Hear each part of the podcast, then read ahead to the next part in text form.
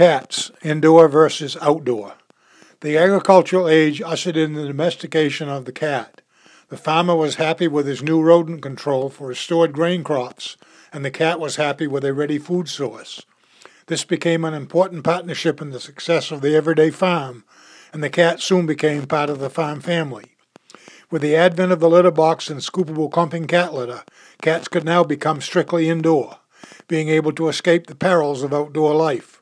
According to the American Pet Products Association National Pet Owners Survey, in 2004, half of all cats were strictly indoor, and by 2014, 70% of all cats were strictly indoor. Some of the perils of the outdoor cat include being hit by a car, 5 million deaths annually according to the National Tra- Traffic and Safety Administration, fan belt injuries, drinking a few drops of antifreeze, resulting in terminal kidney failure and the exposure to external environmental parasites, diseases, and predators. The indoor couch potato cat can also have its challenges with boredom, obesity, diabetes, urinary tract disease, and increased risks of cancer being commonly observed. Studies have indicated that indoor cats tend to live several years longer than outdoor cats.